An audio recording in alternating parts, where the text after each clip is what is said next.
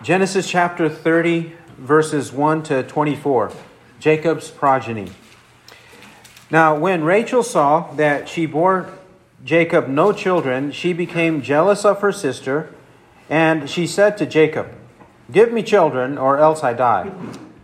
Then Jacob's anger burned against Rachel, and he said, Am I in the place of God who has withheld from you the fruit of the womb? And she said, here is my maid Bilhah. Go into her, that she may bear on my knees, that through her I too may have children. So she gave him her maid Bilhah as a wife, and Jacob went into her. And Bilhah conceived and bore a son. Then Rachel said, God has vindicated me, and has indeed heard my voice, and has given me a son. Therefore she named him Dan. And Rachel's maid Bilhah conceived again and bore Jacob a second son. So Rachel said, With mighty wrestlings I have wrestled with my sister, and I have indeed prevailed. And she named him Naphtali. When Leah saw that she had stopped bearing, she took her maid Zilpah and gave her to Jacob as a wife. And Leah's maid Zilpah bore Jacob a son. Then Leah said, how fortunate! So she named him Gad. And Leah's maid Zilpah bore Jacob a second son. Then Leah said, Happy am I, for women will call me happy. So she named him Asher. Now in the days of wheat harvest, Reuben went and found mandrakes in the field and brought them to his mother Leah. Then Rachel said to Leah, Please give me some of your son's mandrakes. But she said to her, Is it a small matter for you to take my husband? And would you take my son's mandrakes also? So Rachel said, Therefore he may lie with you tonight in return for your son's mandrakes. When Jacob came in from the field in the evening, then Leah went out to meet him and said, You must come in to me, for I have surely hired you with my son's mandrakes. So he lay with her that night. And God gave heed to Leah, and she conceived and bore Jacob a fifth son. Then Leah said, God has given me my wages because I gave my maid to my husband. So she named him Issachar. And Leah conceived again and bore a sixth son to Jacob. Then Leah said, God has endowed me with a good gift. Now my husband will dwell with me, because I have borne him six sons. So she named him Zebulun. And afterward she bore a daughter and named her Dinah. Then God remembered Rachel and gave heed to her and opened her womb.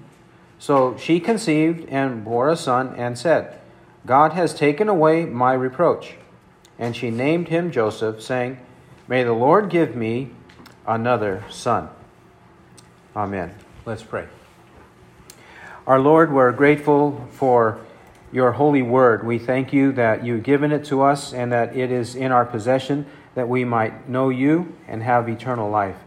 Thank you for sending your Son, and thank you that these incidents of the past, many years ago, were not happenstance, were not accidents, but these were ordained by you so that our salvation might be accomplished eventually by the coming death and resurrection of our Lord and Savior. We thank you for him, and we thank you for the grace you've given us. Continue, Lord, to grant us grace and insight as we study your word. In Christ's name, amen. Here at the beginning of the chapter, we have a continuation of what was in the previous chapter, the last paragraph of the previous chapter. Jacob, he is married by that point to Leah and Rachel. Leah she bears him four sons in the previous chapter. And then we pick it up in chapter 30, verse 1. Rachel, the other wife of Jacob, sees it. It says in verse 1 Rachel saw, saw that she bore Jacob no children. When she saw that, she became jealous of her sister, and she said to Jacob, Give me children, or else I die. She is demanding and insisting that Jacob give her something that is really not in his power to give. Right. And she knows that. We'll see that she actually does know that That's why she prays to the Lord and thanks the Lord for answering her prayers. But as it is when jealousy arises, and as it is when there is contention in a household, people say things that are irrational when they know in their proper state of mind what is better. And she says, Give me children, or else I die. She wants to bear children, which is typical of women. They want to be married and to bear children, which is a good thing. However, God has refrained her from enjoying this blessing. And it is a reproach, a reproach to them and a, and a reproach in the presence of others that they might be barren. And she understands that, so she doesn't want to live with the torment and the stress of this reproach and this desire for children that is unfulfilled. And she's saying that she would rather die. Not that she's going to do something to harm herself, but she feels that way and she expresses that to her husband. Well, Jacob understands, he knows that this is improper and irrational. That's why in verse 2, Jacob's anger burned against Rachel. His anger burned righteously, because here in this case, Rachel is in the wrong. So that's why his anger burned against her. And he says, Am I in the place of God who has withheld from you the fruit of the womb? And the answer is no. Jacob is not in God's place. God can do whatever he wishes, and God is the one who gives life and takes away life. This rebuke of Rachel from Jacob is similar to what Job said when Job's wife said, Why do you still hold fast your integrity? Curse God and die. And his response to her was, You speak as one of the foolish women speaks. Shall we indeed accept good from God and not accept evil? And Job did not sin with his lips. Job 2:10. And in the same way here Jacob confronts the sin of his wife with am I in the place of God? Absolutely not. We're not in God's place. We're not equal to God. We're not superior to God. We can't do anything. And it is God who has withheld from Rachel the fruit of the womb. God is the one who did it, not Jacob. So she should pursue it with God, petition God, pray to Him. Verse 3 or take the means of having children, which she does in verse 3. And she said, Here is my maid Bilhah, go into her that she may bear on my knees, that I through her, uh, that through her I too may have children. Her maid Bilhah came into the marriage as a slave woman when Rachel was married to Jacob in the previous chapter. And this slave woman not only helps with matters inside the house, but according to the will of her mistress, that is Rachel, according to the will of her mistress, um, Rachel, whenever Rachel desires it, then this maid can become a wife of the husband of Rachel's husband Jacob, and the children that she bears will belong to Rachel if Rachel so wants them to be that way and to receive an inheritance. It all depends on the master and the mistress and what happens there. And that's why she says that through her I too may have children. This is the same as what happened in Genesis 16 when Sarah was barren and Sarah wanted children, Sarah gave Hagar to Abraham as a wife. And notice also here in verse 4 so she gave him her maid Bilhah as a wife. So this is not uh, fornication, it's not casual sex, it's not a one night stand or anything like that that is typically done in the world. This was actually a marriage. She became uh, another wife to Jacob. And Jacob went into her. So he does what his wife desires of him to do. Jacob goes along with it in this sense. He doesn't resist, he knows what the procedure is. For him to obtain another wife and for those children to belong to him and to Rachel. And notice in verse 5 and Bilhah conceived and bore a son. She conceived and bore a son. Verse 6 Then Rachel said, God has vindicated me and has indeed heard my voice and has given me a son. Therefore she named him Dan. Rachel said God vindicated her. That was the, the, the human way, or the practical way, was for Bilhah to be given to Jacob as a wife. But since conception comes from God, children come from God, Rachel acknowledged that in verse 6 God has vindicated me. And she gave the name of the son Dan, which means he judged or judge or he vindicated, meaning God is the one who vindicated her. And she also acknowledges in verse 6 that God heard her voice. Heard her voice, and the son born is belonging to Rachel, has given me a son. Given me, Rachel, a son. Therefore, she named him Dan. Dan meaning judged or he judged. God judged between her and her sister, and for that matter, any other person who would have disparaged and disdained Rachel for being barren, childless, till this point in her marriage. Well, this continues, verse 7 And Rachel's maid Bilhah conceived again and bore Jacob a second son. So Rachel said, With mighty wrestlings I have wrestled with my sister, and I have indeed prevailed. And she named him Naphtali. Now, this means wrestlings of God. Wrestlings of God. With these mighty wrestlings, she had wrestled with God in prayer, and in this case, against her sister, and she prevailed again in this case by having another son. Through Bilhah, notice also, it's through Bilhah, not herself. Therefore, the name Naphtali, which means wrestlings or wrestlings of God. We also notice that Rachel is the one naming these sons. She named him Dan in verse 6 and in verse 8, and she named him Naphtali. Bilhah does not do so, Rachel does so, gives names to, to these sons. Verse 9. Leah now. Verse 9. When Leah saw that she had stopped bearing, she took her maid Zilpah and gave her to Jacob as a wife.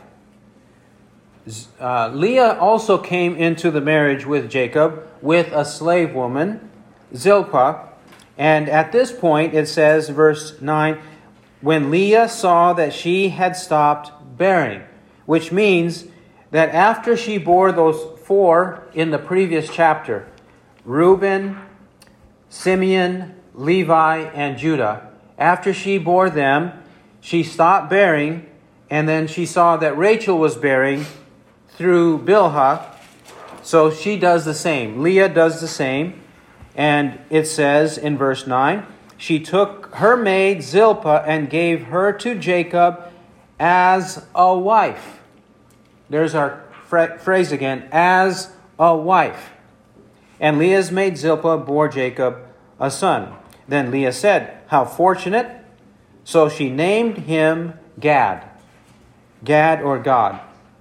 Um, in this case, she names him, not Zilpah, and this name means with fortune or um, with, with a, a good fortune.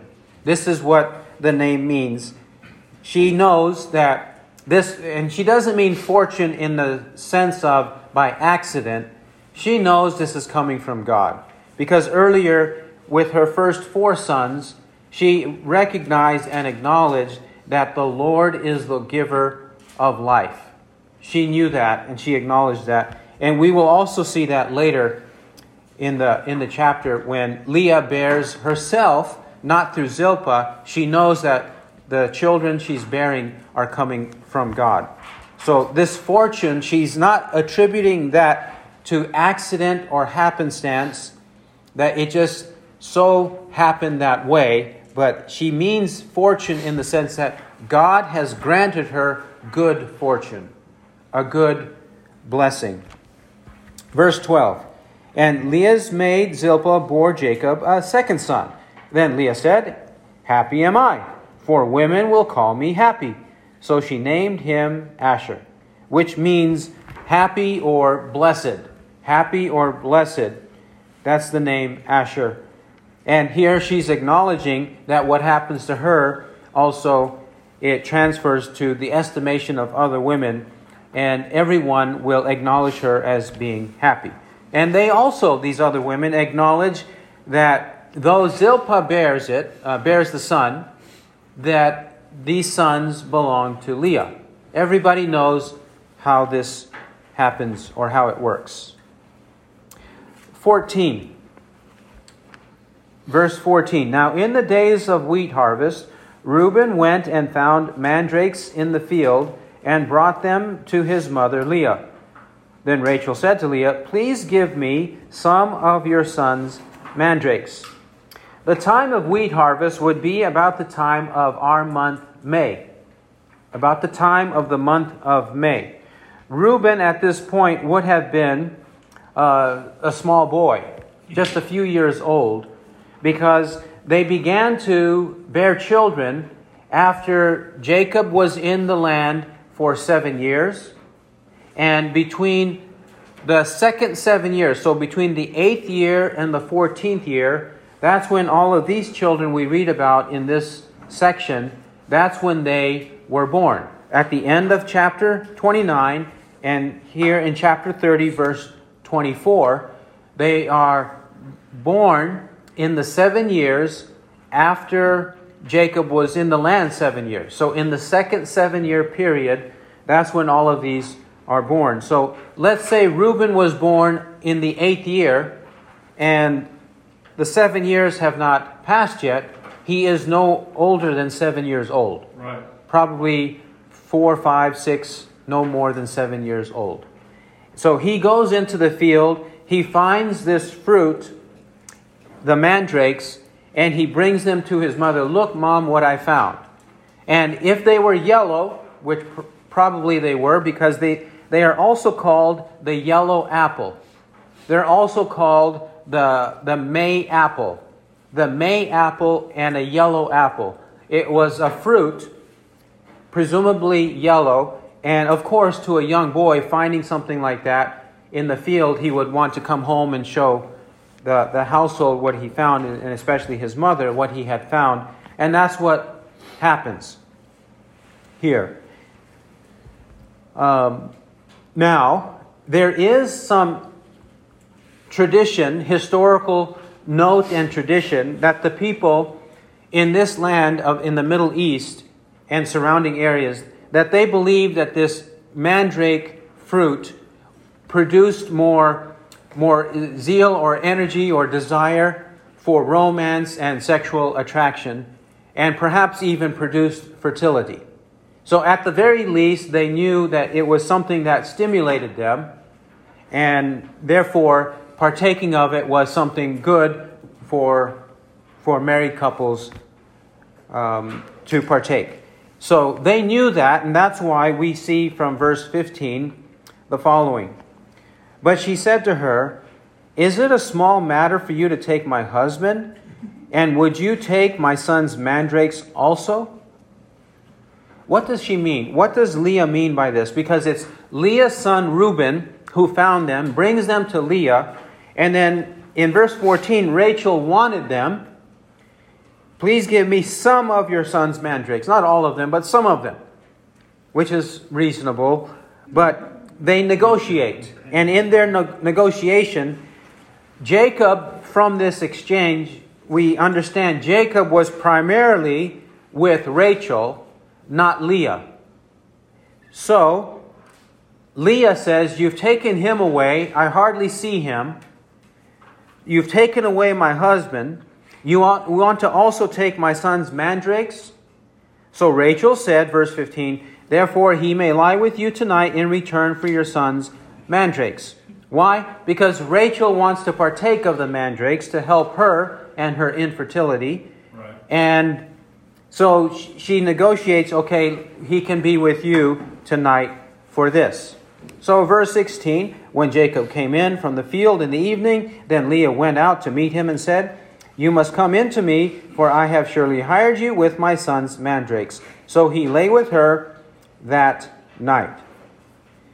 Now, by the way, some might think, how could it be that women would be like this in ter- terms of wanting and desiring both their husbands to be with them overnight like this, uh, for to have marital relations, but also that they wanted to bear children?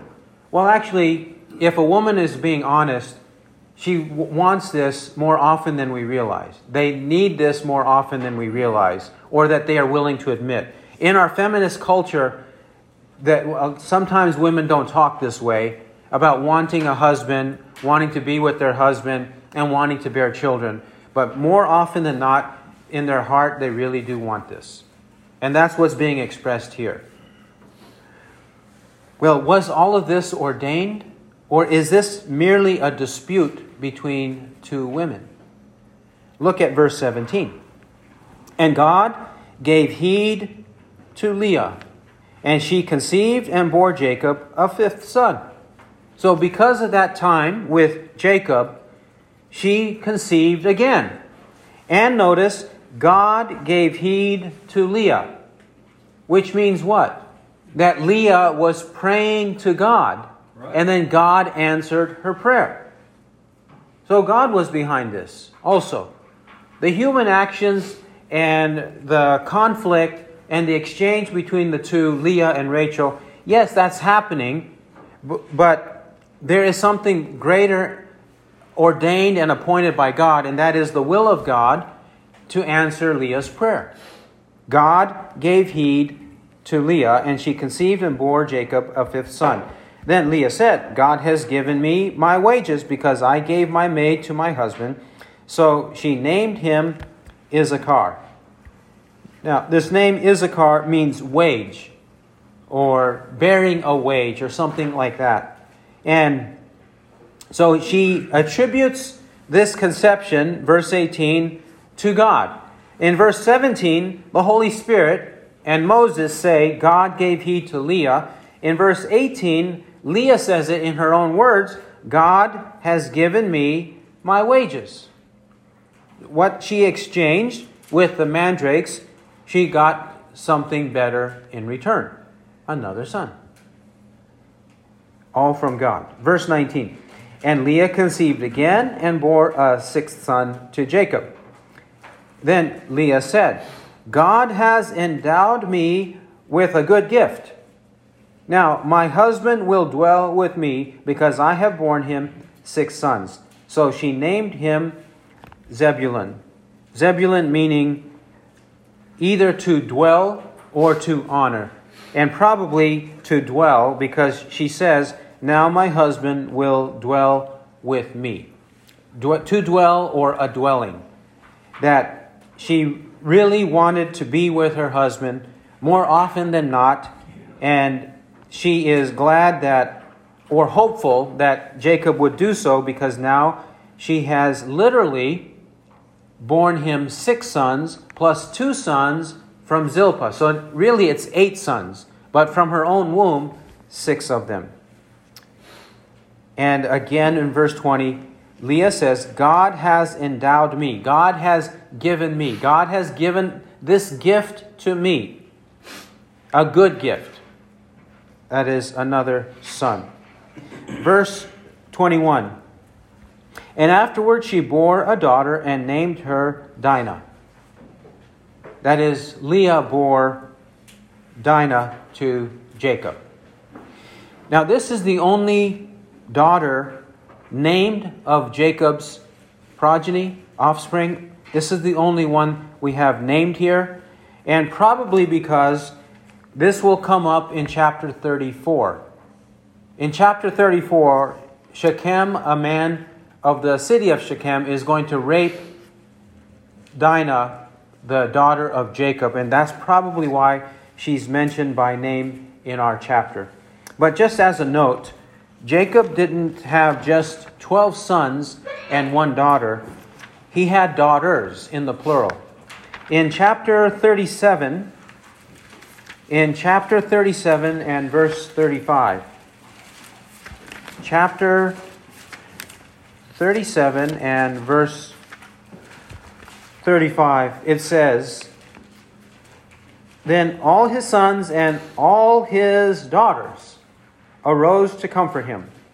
It says, All his sons and all his daughters. Well, all his sons, by this point, we know that he has 12 sons. And so when it says all his daughters, it has to be at least two daughters, probably more than that.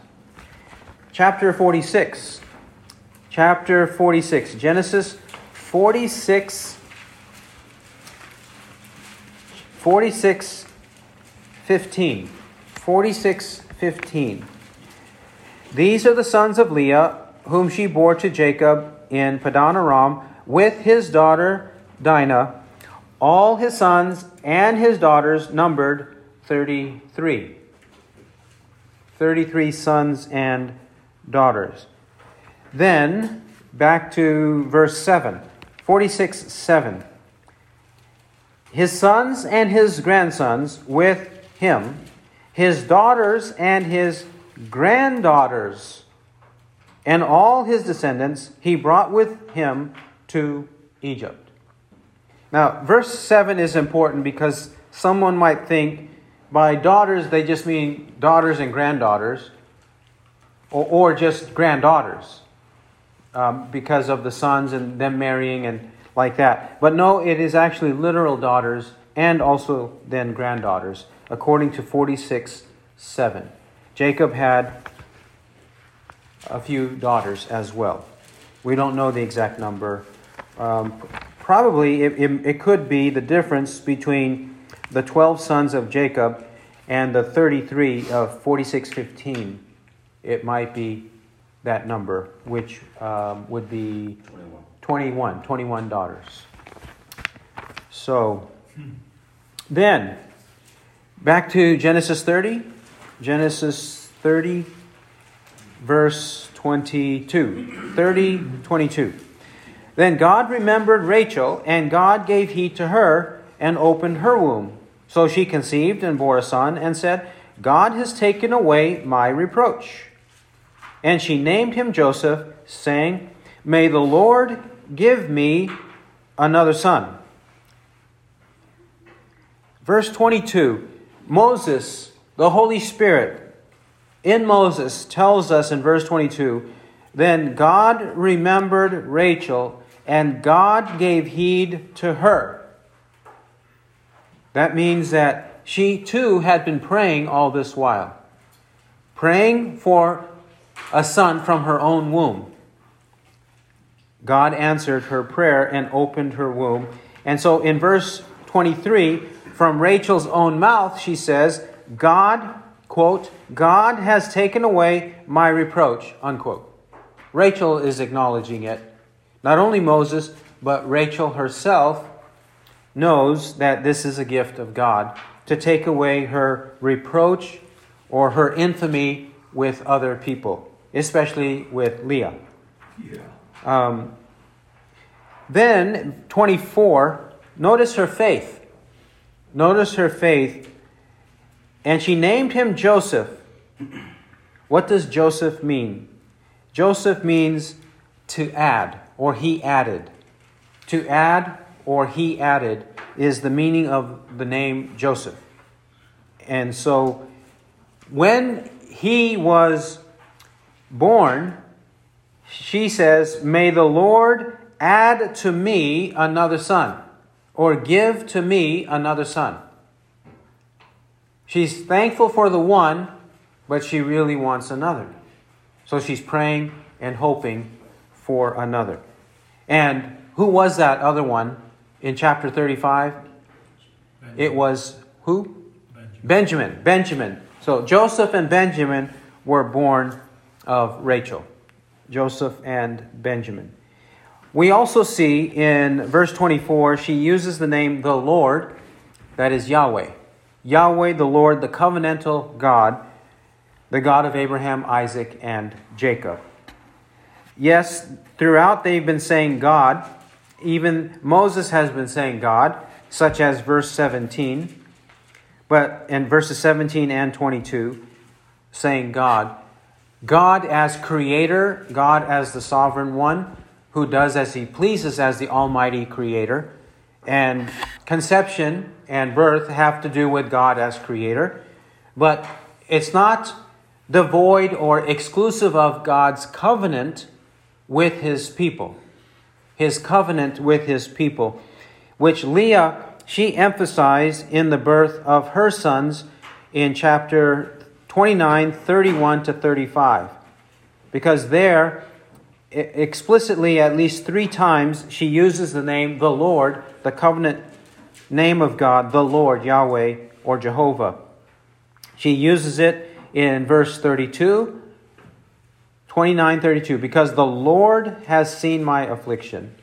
In verse 33, the Lord, because the Lord has heard. And then in verse 35, this time I will praise the Lord.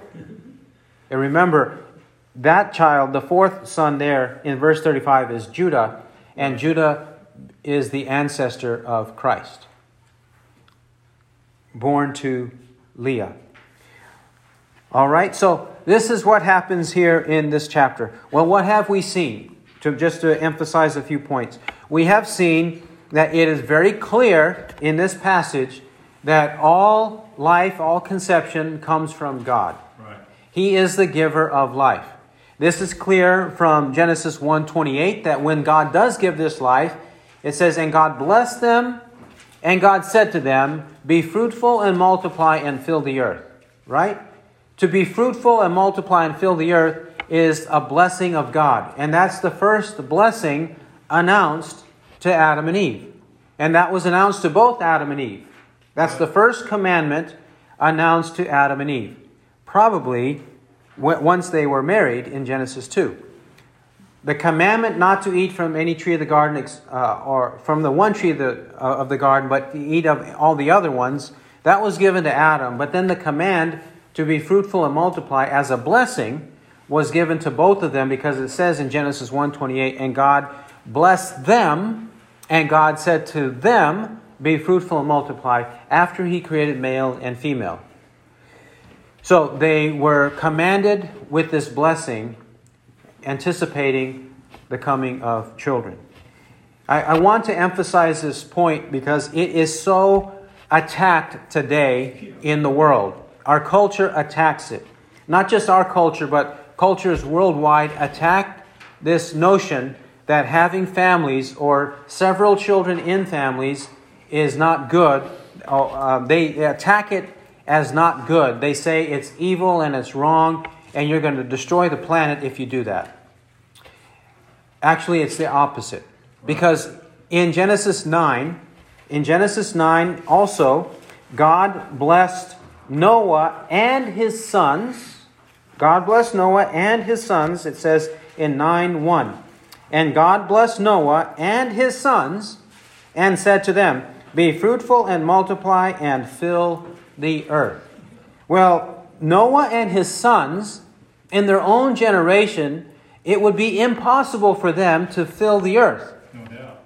They could and would have had many children, but not millions and billions of children. There's no way that Noah and his sons would have done so. In fact, Noah did not bear any more or, or beget any more, and his wife did not bear any more. Noah didn't, but his sons did, did, but God commands this to Noah and his sons, which means that it, the implication is if the earth is going to be full, it's going to be by the descendants of Noah. You and me. Yeah. You and me. Now, immediately, the application in Genesis has to do with Abraham, Isaac, and Jacob and building up a nation for the coming of Christ. There's no doubt about that. But the basic implication that children are a blessing first, marriage is a blessing. Children should be had in marriage, right? only in marriage, not outside of marriage, and they are a blessing in marriage. This we have to recover as the people of God. Don't listen to the world that says, don't get married. Don't listen to the world that says, if you do get married, don't have any children. And then don't listen to the world that says only have one child if you have to get married, or if you choose to get married, only have one, or at the most two. This is what they teach. And this is, this is made into policy in many governments to encourage the people to do it, or even to force the people to do it. Yep. We shouldn't look at it that way. It does not come from Scripture to see it that way. Even in the New Testament, the New Testament expects there to be marriage and the bearing of children. Marriage and the bearing of children. 1 Timothy 1 Timothy chapter 2. 1 Timothy chapter 2 verse 15. 1 Timothy 2 15.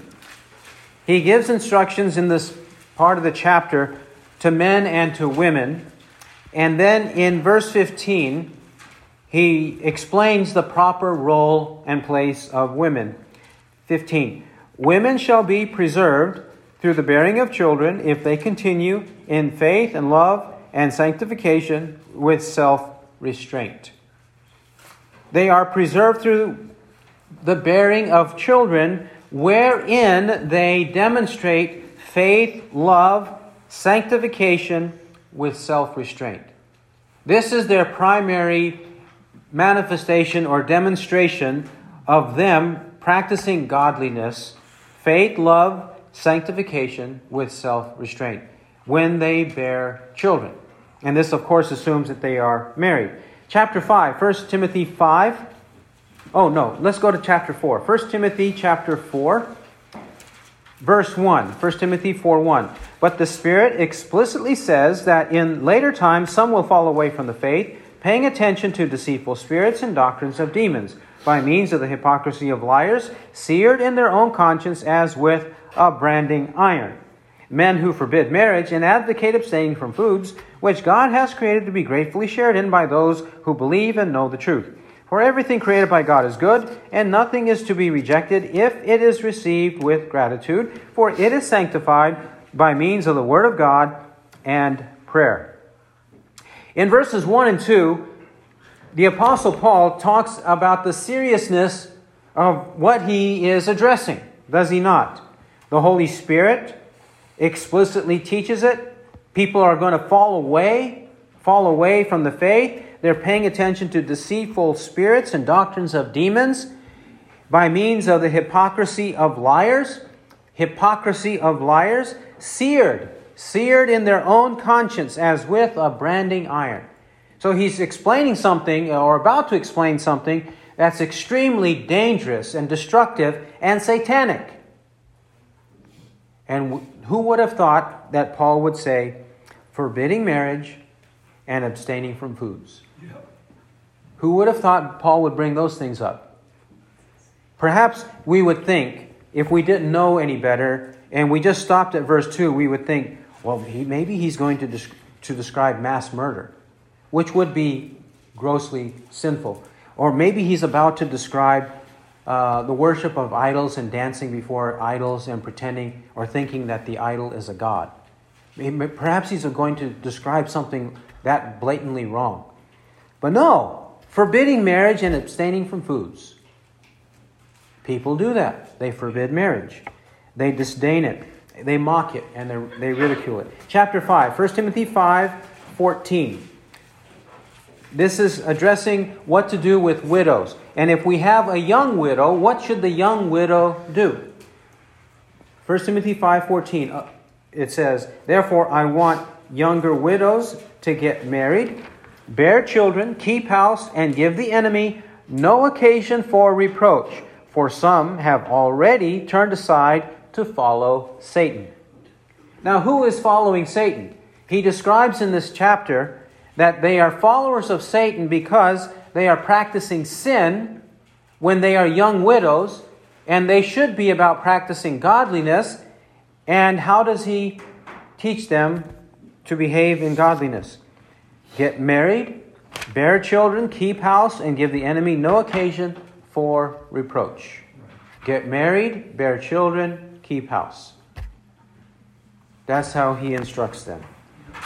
So, this should be our attitude. And these are just a few of the passages, Old and New Testament, that we could bring to bear on this subject. This is expected of all of us to think this way and to practice this way.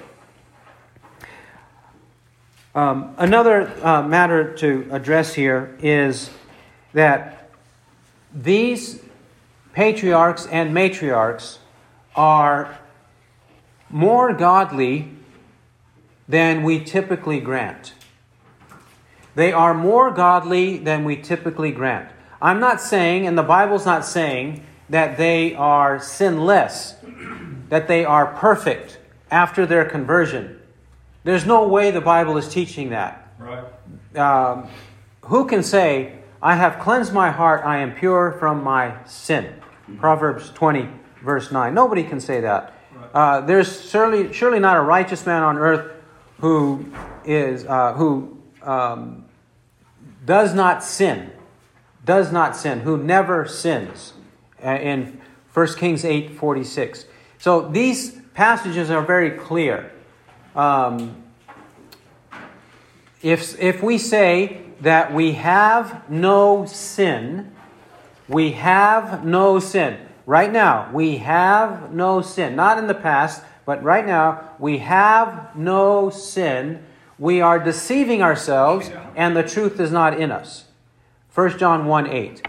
It's very clear that we are all sinners. And as we pointed out in verses 1 and 2, Rachel is being jealous of her sister and she wrongfully accuses Jacob. Jacob rightfully is angry at his wife Rachel and puts her in her place by saying, Am I in the place of God who has withheld from you the fruit of the womb? Jacob is looking at it correctly, Rachel incorrectly and sinfully. Now, having said that, we still shouldn't come to these passages as fault finders and nitpickers, right. seeking to see how woefully deficient Jacob, Rachel, Isaac, Rebekah, Abraham, Sarah, and anybody else in, in Genesis or the Old Testament, how they are woefully lacking, and so as to diminish them and their example and then to raise us up like this and put us on the same level with them Or even, or even above them. because when we are disdaining and we're criticizing them, we are actually above them. We are sitting as their judges. We can't do that.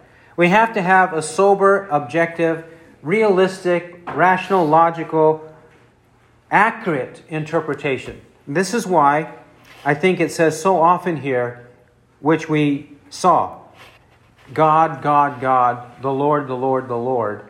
They prayed to the Lord. God answered their prayers in relation to these. In, even in the midst of conflict, God was answering their prayers to bless them. He who has ears to hear, let him hear what the Spirit says. Amen.